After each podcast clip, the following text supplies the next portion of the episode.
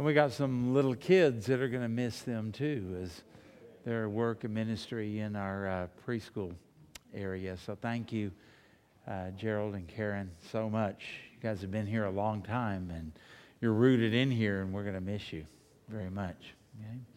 Let's go to the Lord in prayer. Father, we would like to thank you for this this morning. And as we uh, think about almost a year and a half that we haven't had anybody in that choir loft, we thank you, Lord, that we're able to do that now. And I pray your blessings upon our music ministry. I pray your blessings to uh, pull the choir together and, and put people in there who are supposed to be there, and that they would see it as a privilege and a calling to be able to sing and lead the praises of God. Thank you for the praise team and the uh, orchestra that have been here every week throughout the pandemic, even when nobody was in the auditorium and we were doing it all by live stream. They were here and they were faithful. May you bless them. May you fill in the gaps, um, things like a bass player and anything else that Brother Dale may need. We pray that you would do that that it would all be for your glory. And that leads me to say thank you for Brother Dale.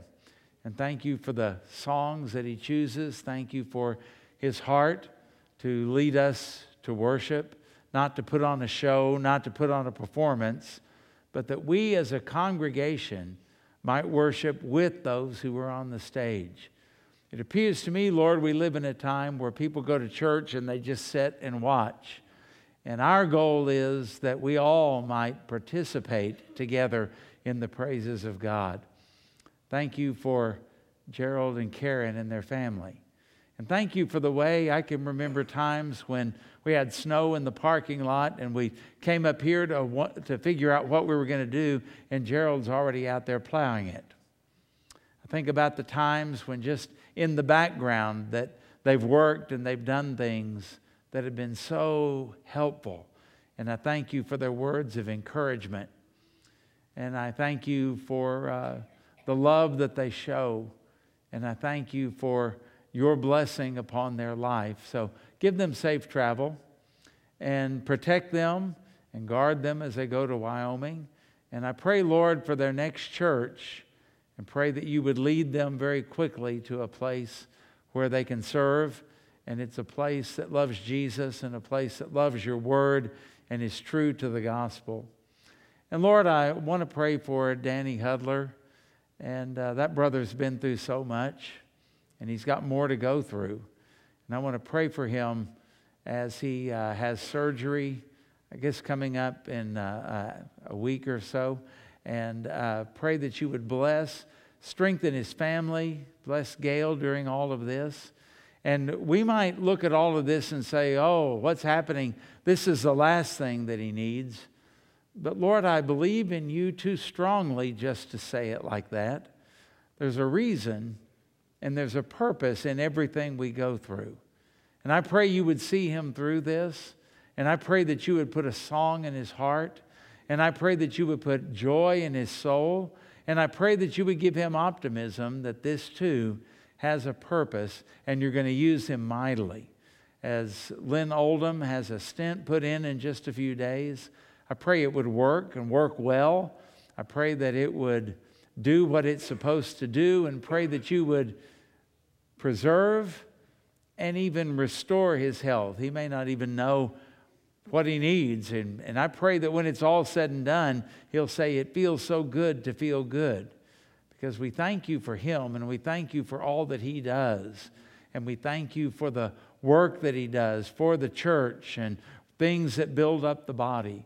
And we pray, Father, for all of our church fellowship that we might have health, that we might have strength, that we might have your blessing, your grace, your protection, and that we might live and walk in a, a way that honors and glorifies you, that impacts other people for the cause of Christ and that strengthens our church body.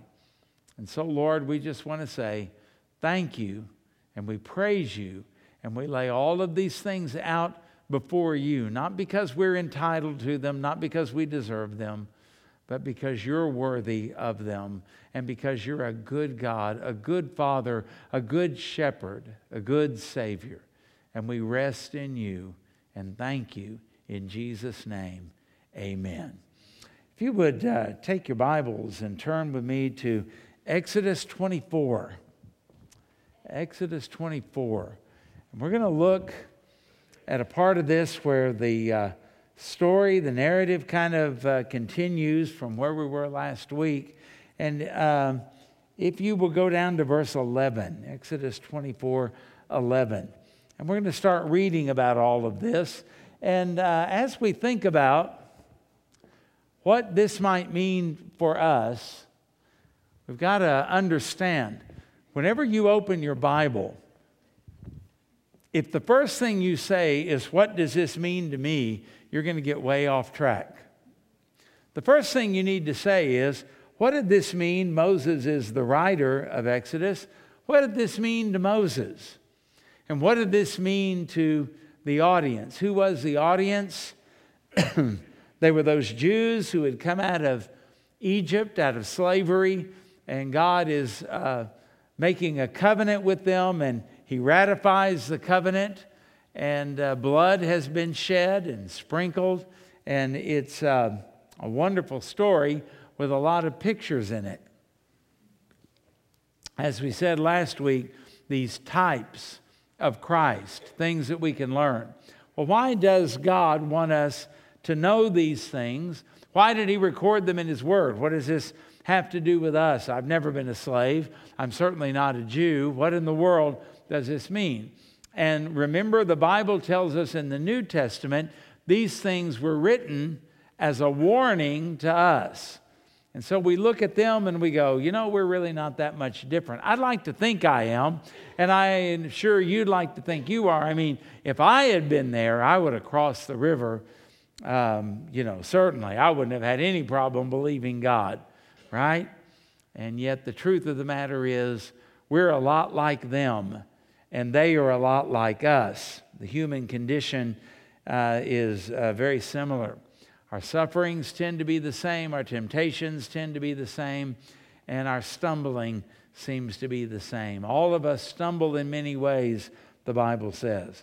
And so we need to kind of get this. And then I wonder as Jews read this years later, it's going to take them 40 years uh, before this generation dies off and the next generation goes into the promised land.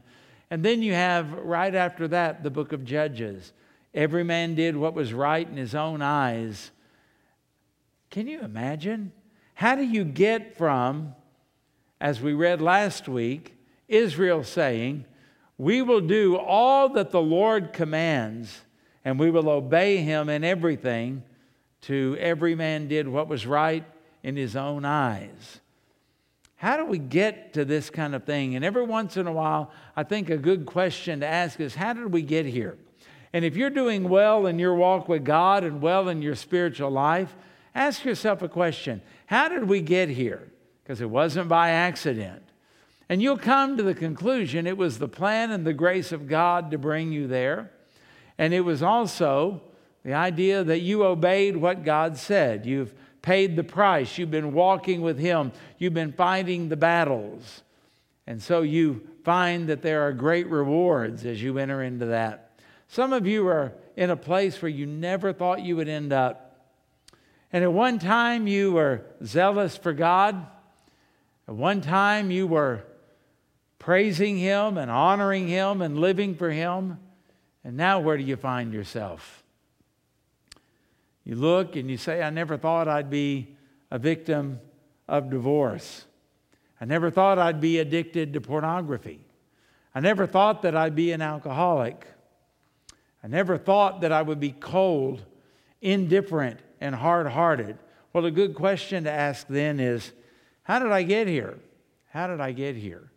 And so, as we read this today, I want you to think about the differences between what they were doing and experiencing from God in their life and what happened later on to the nation of Israel in really a short period of time.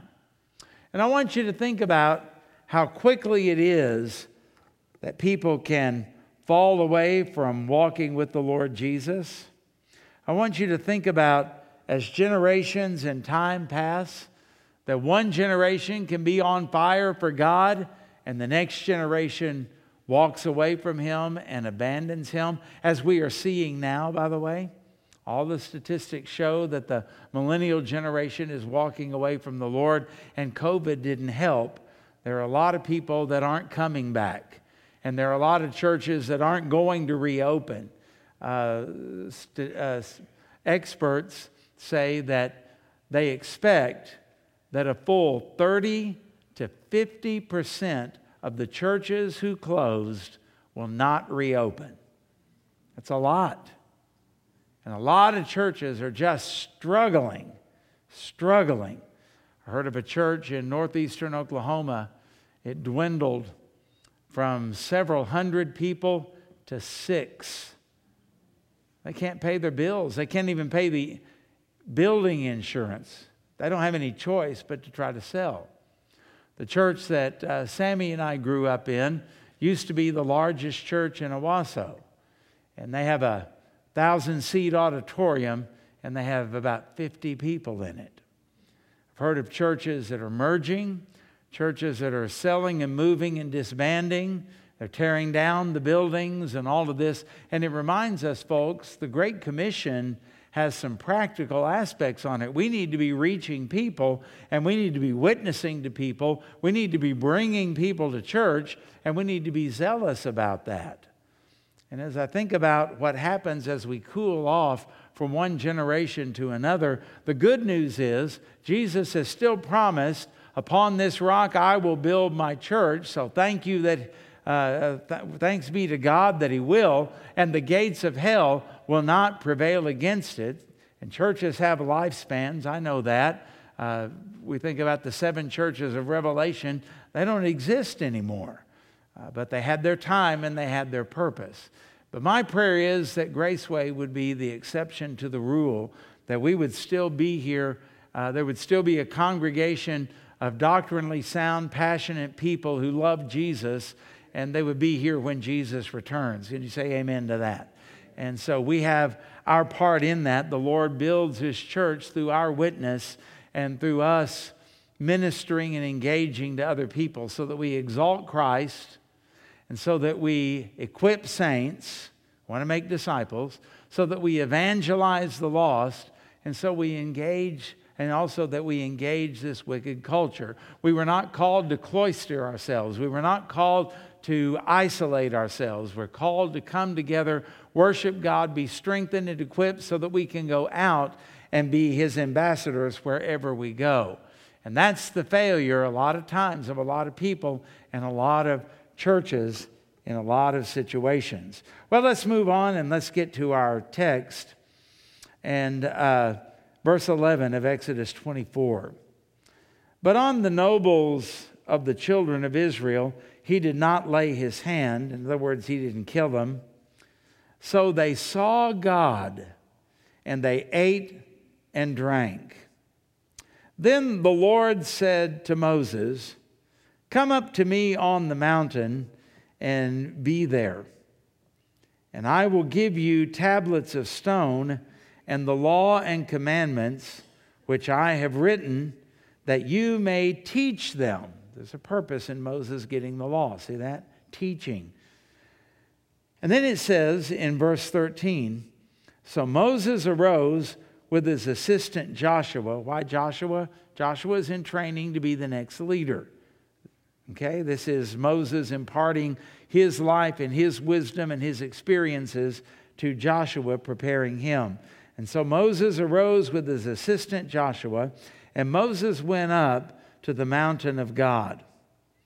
And he said to the elders, Wait here for us until we come back to you. Indeed, uh, Aaron and Hur are with you. If any man has a difficulty, let him go to them. Then Moses went up into the mountain, and a cloud covered the mountain. A cloud covered the mountain, the Shekinah glory of God. Now, the glory, verse 16, the glory of the Lord rested on Mount Sinai, and the cloud covered it six days. And on the seventh day, he called to Moses out of the midst of the cloud, and the sight of the glory of God, of the Lord, pardon me, was like a consuming fire on the top of the mountain in the eyes of the children of Israel. So Moses went into the midst of the cloud and went up into the mountain, and Moses was on the mountain 40 days and 40 nights. So you think about this experience that Moses had. And it starts off in the passage that we read that he's with the elders of Israel and they're all eating and drinking, kind of the ratification of a covenant through a meal, and they're doing it in the presence of God. And they saw God and yet they didn't die. That's unusual. You find anybody else when they get into the presence of God, woe is me, for I have seen, the king, and that type of thing because they were scared to death they were going to die. Only the high priest could go into the Holy of Holies, and only once a year on the Day of Atonement because anyone else that went in the Holy of Holies would die in the presence of God. And so when we think about this, it's amazing that they're the leaders of Israel on behalf of Israel are sitting before God, they are seeing Him, and then they're comfortable enough to eat and drink uh, that must have been something. But the very first thing that I would answer the question is how did we get here? It, number one would be by devaluing or not valuing communion. Now, when we think of communion, we automatically think of the Lord's Supper. That's not wrong. That's not wrong. It's just that there's more than that. Communion kind of has the idea of community in it kind of come from the same word. And it's the idea of having a relationship, having fellowship, having closeness, having some sameness together with somebody else. When we talk about uh, different communities, we might talk about the Asian community or something like that. What does that mean? They have something in common. When we talk about the religious community in America, we're talking about people that have some things in common. Well, I want you to notice here that Israel is seated in the presence of God, and God is revealing them, Himself to them, and they're eating and drinking with Him. Um, but I ran across when I was studying something from uh, Arthur Pink. Now, listen to this Israel's history continued for almost 1,500 years after this memorable occasion, but never Never again did their elders, quote, see God, unquote, and never again did they eat and drink in his presence. Let that sink in. This is something they read about. This is something that they probably appreciated, but it never happened again. I wonder why. I wonder why. Well, let me go on and continue reading what he says. Sin came in their very, the very next uh, act was to break the holy law by making and worshiping a golden calf. And the next time we see them drinking, it is of the waters of judgment in Exodus 32 20. How unspeakably blessed to remember that what Israel through their official heads enjoyed for a brief season is now ours is now ours forever and a way has been opened for us into the very presence of God and there within the veil we may commune with him I looked at that and read that thing and I didn't immediately just go, boy, that's so great the privileges we have in Christ. The first thought that I had, it just kind of hit me, how sad it was for Israel that they never experienced what we read about ever again. Generation after generation after generation after generation. and they never experienced it again. And when I read in there that the next act that they did was to build a golden calf, it shows how fickle humans are, including us. How there can be one moment where we say, Jesus is Lord, and then we rebel against that before we get home. It's amazing how we can do that. And it's also amazing to me that they didn't value that so much to even want to try to repeat it or to see that happen again. They were too busy taking care of themselves, too busy doing what pleased them, weren't they? And we find that it's just a short period from this point till the book of Judges, and then all the things that the prophets have to say, all the way up even to the exile to Babylon and all of that. It was a horrible and terrible thing that God's people did. And how did they get there? Because they did not value communion with God. And I wonder about us do we really value our communion with God? Here you are indwelt by the Holy Spirit. Here you are, you can be in the present, you're in the presence of God all the time. He never leaves you, He never forsakes you. But how easy it is to skip that quiet time. How easy it is to just venture off on your own. How easy it is to neglect prayer, how easy it is not to be an ambassador for Christ, how easy it is to let sin come into your life and to cherish it and to harbor it in spite of the discipline that God puts you through. We neglect sometimes and devalue the fellowship that we have with other people, with our parents, for example. You don't always appreciate your parents until they're gone. Can I get an amen on that? Now there are questions I wish I had asked, and it's too late. There are things I wish I could do for my mom and dad, but it's too late. And that happens with friendships, that happens with all kinds of things. Every church, whenever I would leave, there'd be people that would try to cram into the last week we were there. Oh, we've got to have you over. We've been meaning to do that for five years. It's kind of what we do. We put things off, and all of a sudden it hits us. I should have appreciated you more. I should have ministered to you. But we don't value the communion that we have with other people. We don't value the communion that we have with the church fellowship. We're living here today in community and in communion with God and with one another. The reason we come to church, Hebrews 10 24, is to uh, consider one another Paul says, or the writer of Hebrews says, how we might encourage or stimulate or provoke one another to love and good deeds. You really haven't worshiped unless you've done that. It's a whole lot more than just attending. You're supposed to interact and you're supposed to encourage one another. We need that. We think about how we devalue communion when we say about services, ah, I'm not going tonight, it's just the Lord's Supper or something like that, instead of valuing that bread and that cup because we're doing it in remembrance of Christ.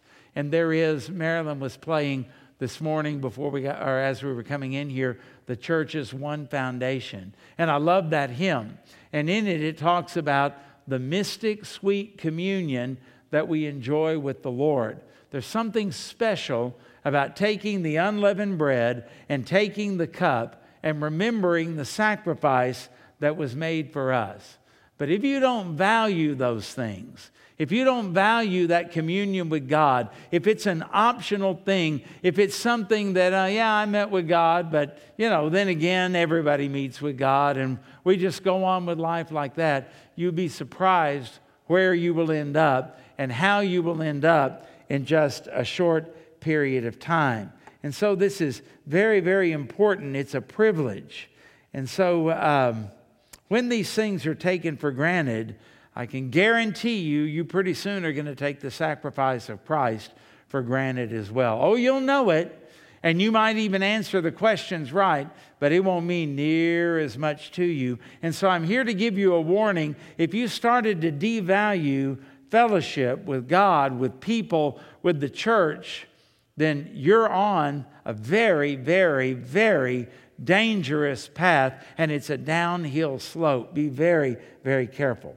Secondly, notice how did we get here? By forgetting that the law and all morality comes from God. Very clear in verse 12. Then the Lord God said to Moses, Come up to me on the mountain, and I will and be there, and I will give you tablets of stone and the law of God and the commandments which I have written that you may teach them.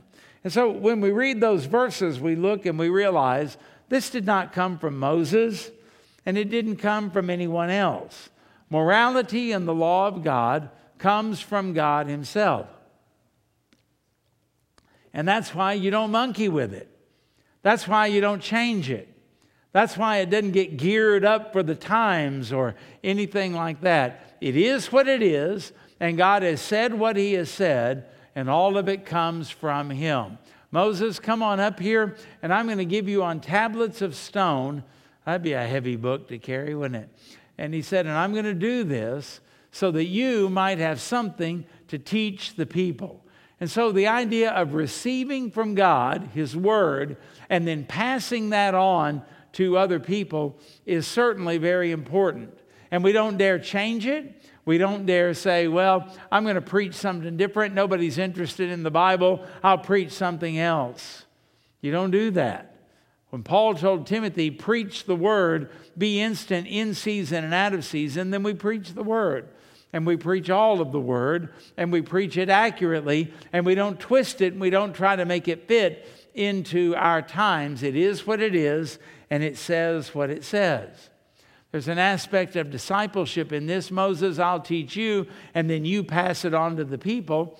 And then Moses is there with Joshua. Joshua, you come up with me. And Joshua gets to observe and watch Moses and spend time with Moses so that Joshua is better prepared to take over the leadership. And 2 Timothy 2 2 tells us that's what we're all to be involved in. We're all supposed to be making disciples of other people and passing on what we have learned unto them. Don't just assume that because you take your kids to church, they're going to get it. You need to be teaching them. Don't make the mistake of thinking that anybody who comes to church, they're getting everything that they need. They may need your involvement, your interaction, your friendship, and a relationship with you. It uh, really does matter. But if we don't have a firm conviction that the Word of God and everything that He says, and that His laws and that His morality, they come from Him, then you'll just kind of go with the flow. Times change, people change, and well, that's the way people used to think. Ha ha ha, isn't that funny? But no one thinks that anymore, and you'll find yourself in a bad situation.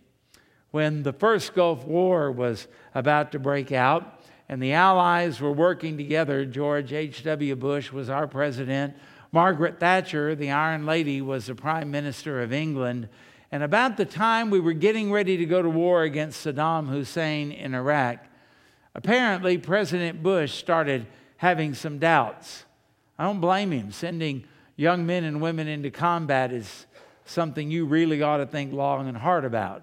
And Margaret Thatcher, in the way that only she could, and in a very British way, she said, Now, George, this is not the time to go wobbly. You know what our problem is today in America? Christians and churches have gone wobbly. We no longer stand and contend for the truth. We look and see what the world says they believe, and then we desperately find some way to try to line up with that and to show that we're woke, we're inclusive, we're up to date on everything that we do. And the truth of the matter is, we need to go back and we need to go way back to the Word of God and what it says, and remember that the law of God and the morality of God is not up for negotiation. It was given by God, and therefore it stands, and we need to be teaching it and passing it on to new generations. That's a big, big, big assignment. And number three, how did we get here? Well, there's something that happens, and there's an emphasis in this passage if you look down at verse 16, now the glory of the Lord. And that tells us something that we don't always think a lot about, and yet it's a purpose for which we were created. We were created to glorify the Lord and enjoy Him forever. And yet, the glory of God is the last thing on our minds when we wake up. The glory of God is the last thing on our minds when it comes to our stewardship. The glory of God is the last thing on our minds when it comes to a difficult marriage. The glory of God is the last thing that's on our minds when we think about raising and parenting our children, and yet it should be the very first thing. This is the emphasis of the passage. But number three, what do we do? We are worshiping self, our felt needs, and our experiences instead of God. You would be surprised how many people come to church and their prayer is about themselves and not about God. They don't have anything in their heart about, oh, God be glorified through us and our singing and our response to the preaching of your word. It's more about, I need answers and I want this, and if I don't get it here, I'll leave and go somewhere else. And so we've got a generation of church hoppers. They never put down roots and they never stay long enough to hear what they need to hear because they're so busy. And in this day where we can get just about anything we want on a podcast or streaming or something like that, we think that the same thing happens when we come to church. If that message from the pastor didn't stir me, didn't give me an experience, if it didn't cause me to really feel goosebumps and all of that, if it didn't answer my particular situation, then I'm out of here and I'm gone. Because the true thing that we worship is not God, it's us. And we want and demand answers. And we want and demand that our needs be met. And we want and demand that we be satisfied. And then we have the audacity to call that worship of God. Think about that. There was a song when I was in high school about a man who was desperately trying to get the feeling again. Remember that? I think a lot of people come to church and they're not really worshiping, they're just trying to get the feeling again. And feelings cannot become your God, experiences cannot become your God. And your own idea of what you need cannot become your God because you have no idea what you need. You're going to be barking up the wrong tree and you're going to be headed down the wrong track. God knows what you need, and what you need is what the old catechism said that we are created to glorify God and enjoy Him forever. And that's where you're going to find satisfaction, and that's where you're going to find peace. And Israel forgot all these passages and the experiences of previous generation that we're in the glory of God and enjoying the glory of God.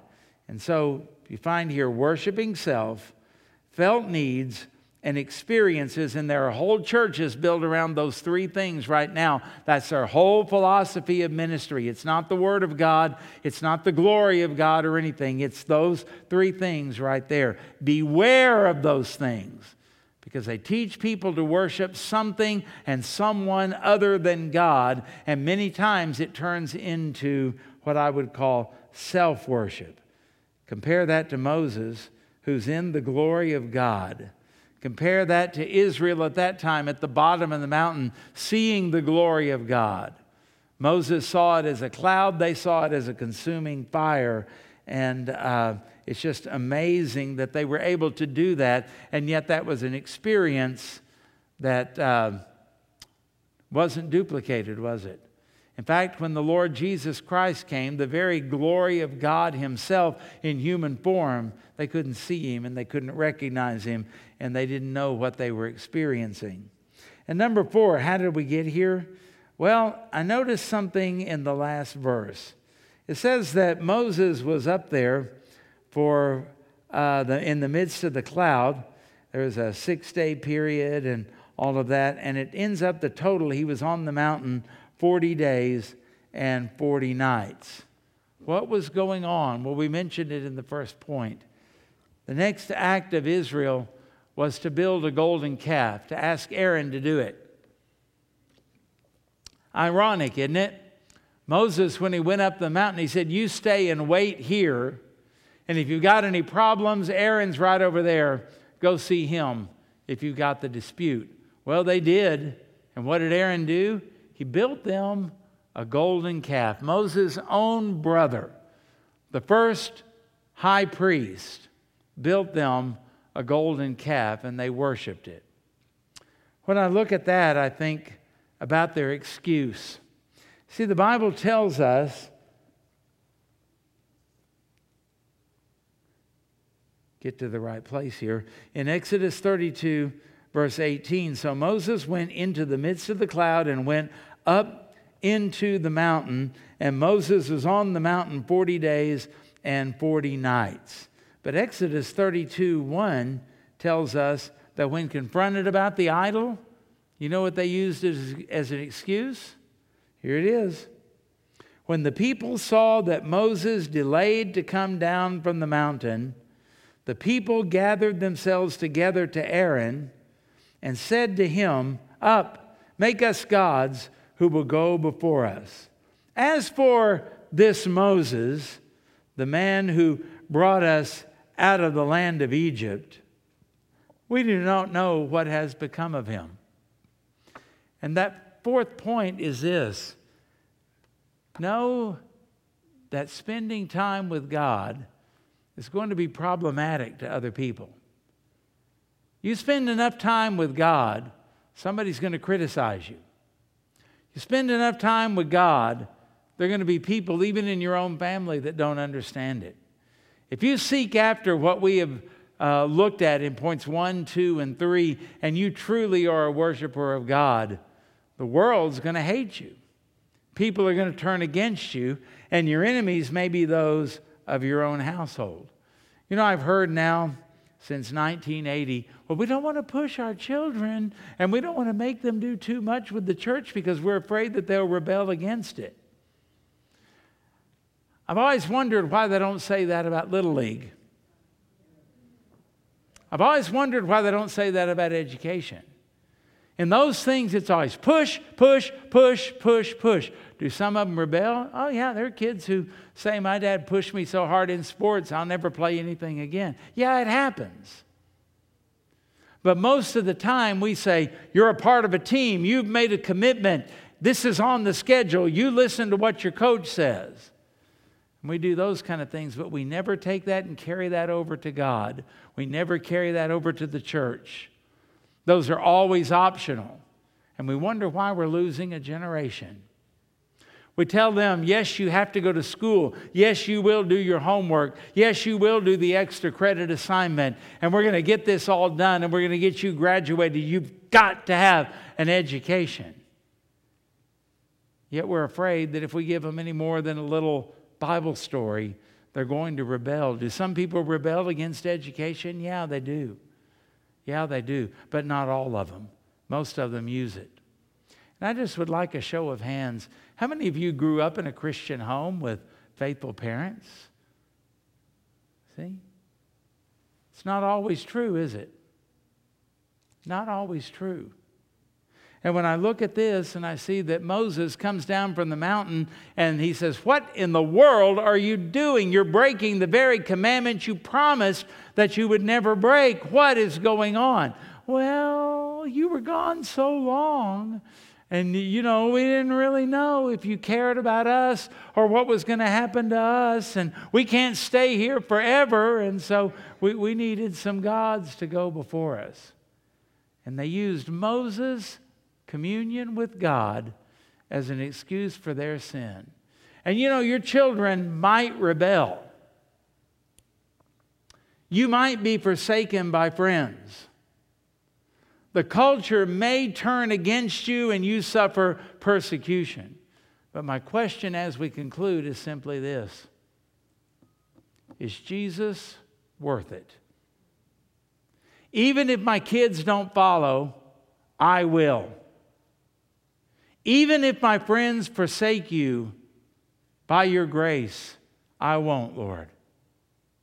Even if society turns completely against us, is hostile toward us, and begins to persecute us, I still would walk with Jesus because he is worth it. He is worthy of whatever I may go through. So, how do we end up in a state like this? Like Israel did, it's because we forget. We don't value communion with the Lord or one another. Ah, that was an experience for a long time ago, another generation. No big deal.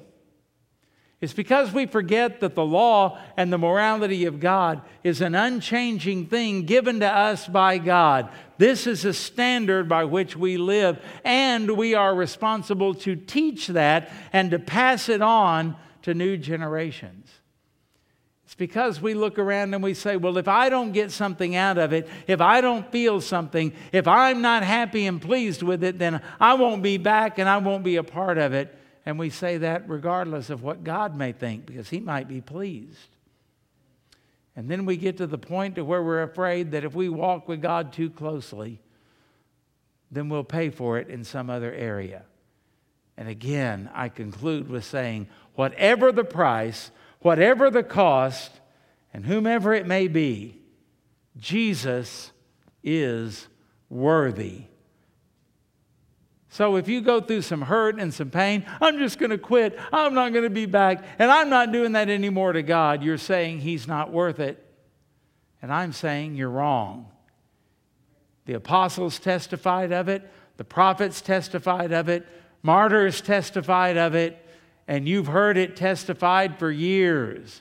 Jesus is worthy even if we are forsaken by family and friends or anyone else. Jesus is worth it. Well, I just can't do that anymore. Why? Because you have a low view of God. And I'm asking you today to raise your view of God and realize worthy is the Lamb that was slain in every situation, wherever you may find yourself. He is worthy. He is worthy. Keep that in your mind. Father, as we think about this time we've had together, let us value it. Let us cherish it. And let us realize we don't have a guarantee that we're all going to be here next week. May we cherish every week in community with our brothers and sisters in Christ. May we understand that the reason we preach the Word of God and the reason we teach it to our children and to others is because it's your Word. It came from you. And we don't dare mess with it or change it or try to accommodate this wicked world. And may we understand it's not about us and our needs and our experiences and our feelings. It's about your glory. And may we raise our children and may we make the cry of our household that this is for the glory of God and live for your glory every single day. And may we understand that others may forsake us and others may use us as an excuse for their sin. But Lord, may we continue on and press on because Jesus is worthy of it all. And Lord, we can't do this on our own. You've got to forgive us. You've got to empower us and work through us. And let us press on to the mark of the high calling of Jesus and let us finish well. For it's in Jesus' name we pray. Amen and amen.